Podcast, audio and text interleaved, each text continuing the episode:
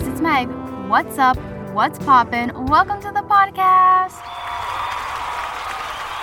With every Halloween, we see the same familiar monsters come back to life.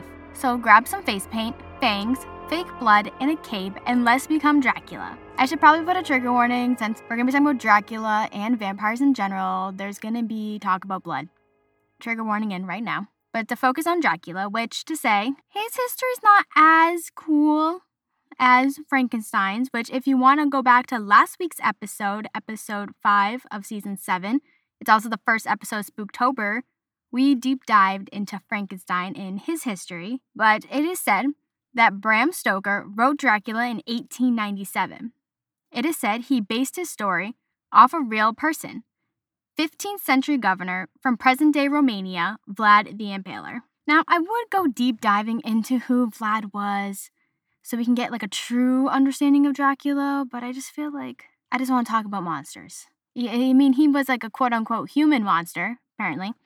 Did a lot of crappy stuff, so if you want to look that up yourself, go for it, but legends about vampires go back centuries and centuries and centuries. Like, they have been a part of history for so, so long. And the Google definition of a vampire is a creature often fanged that preys on humans, usually consuming their blood. And just like Frankenstein, vampires and Dracula specifically have been a part of entertainment for so long.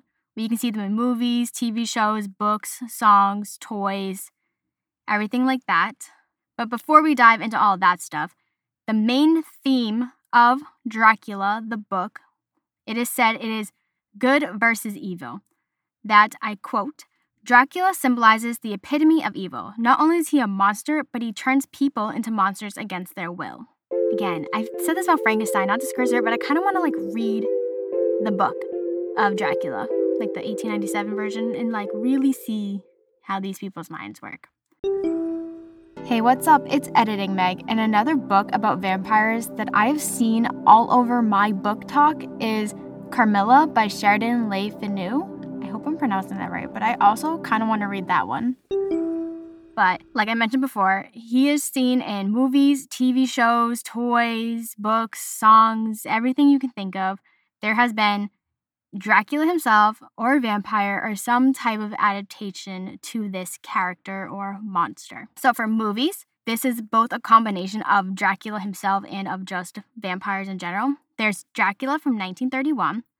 There's Bram Stoker's Dracula from nineteen ninety-two.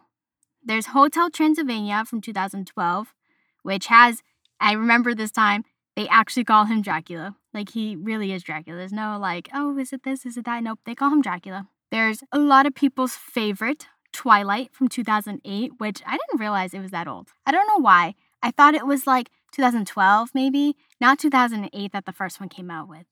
There's also The Lost Boys from nineteen eighty-seven, just to name a few movies. There's obviously, like, way more. I feel like vampires and Dracula specifically have the most types of movies from like a specific monster, if that makes sense. Like, we talked about Frankenstein and like there was some options, but there wasn't like a lot about Frankenstein. But like if you search vampires and like Dracula, like apparently we're obsessed with it. But like, why are we as a society so obsessed with this monster specifically? Like, I feel like vampires and witches, not like the, see, this is where it gets like tricky, because like Wiccan is a religion, and a lot of people who are Wiccan refer to themselves as witches. And, like, that's a religious thing. But then a lot of people often view witches as monsters. So it's like, are they a monster? No. Are they? It's like a religion. Like, it's it's hard. But for the point of Halloween in this episode, we're going to classify a stereotypical witch as a monster. And I feel like those two are super popular every Halloween. And, like, there's so many movies about them and T V shows about them and books about them and this and that. And I'm skirt-skirting way too much this episode. So going back on track, T V shows with vampires, there's both, like I mentioned before in the previous episode about Frankenstein, there's both kid versions, cartoon versions, and then like real, not like realistic, but like, you know, adulter ones. Adulter, that's not a word. More mature ones. That sounds like it's something else. I'm just going to start talking. So there's Buffy the Vampire Slayer from nineteen ninety-seven. My Babysitter is a Vampire from two thousand eleven. There's Vampirina from twenty seventeen, and The Munsters from nineteen sixty-four has a character that's similar. I don't think that's his actual name. I'm going to look it up right now. Oh, Grandpa. They just call him Grandpa. So yeah, in The Munsters is Grandpa, who is basically a vampire slash Dracula inspired. And like I said, with toys, we're going to refer to Monster High. There is Draculaura, which is supposed to be Dracula's daughter. What blows my mind is that vampires are still very relevant even today in twenty twenty-three. There are numerous new books being released about them, and even recently, as of June thirtieth, twenty twenty-three, Olivia Rodrigo released a song called Vampire. I don't have any fun facts about Dracula. I probably should have looked that up. Another thing about Dracula, why do they always make him go blah, blah, blah? Everybody. Like, that's in Hotel Transylvania. It's in, like, a lot. Like, why do vampires always have to say blah, blah, blah? They also always typically have a Transylvanian accent. I should have looked that up. Editing Meg's coming in here with that to see why all vampires have a specific accent. Because when I was doing research and, like, all the legends about vampires, it was across so many different cultures and countries and religions and this and that. So why do almost all vampires have a Transylvanian accent? Is Transylvania even a real place? I clearly didn't pay attention to geography in school, so Edna Mode needs to come in right here with all that, please. So first thing, Transylvania is a real place in Romania. Second thing, the blah, blah, blah, from what I could find on the internet, it comes from the word blood in a quote-unquote bad accent, sounds like bleh. So it's more of an imitation thing slash a mocking thing of saying, like, basically blood, blood, blood. And the reason why Dracula and, like, vampires traditionally have a Transylvanian accent is because in the book Dracula, he is originally from there, and the author did it because of the area's superstitions. Thank you for that. And now, since we are skirt-skirting a lot this episode, if you want to become a vampire or Dracula this season, here is what you can wear, from what I found. A lot of them had Victorian clothing, and it was always black, red, or sometimes like a deep purple.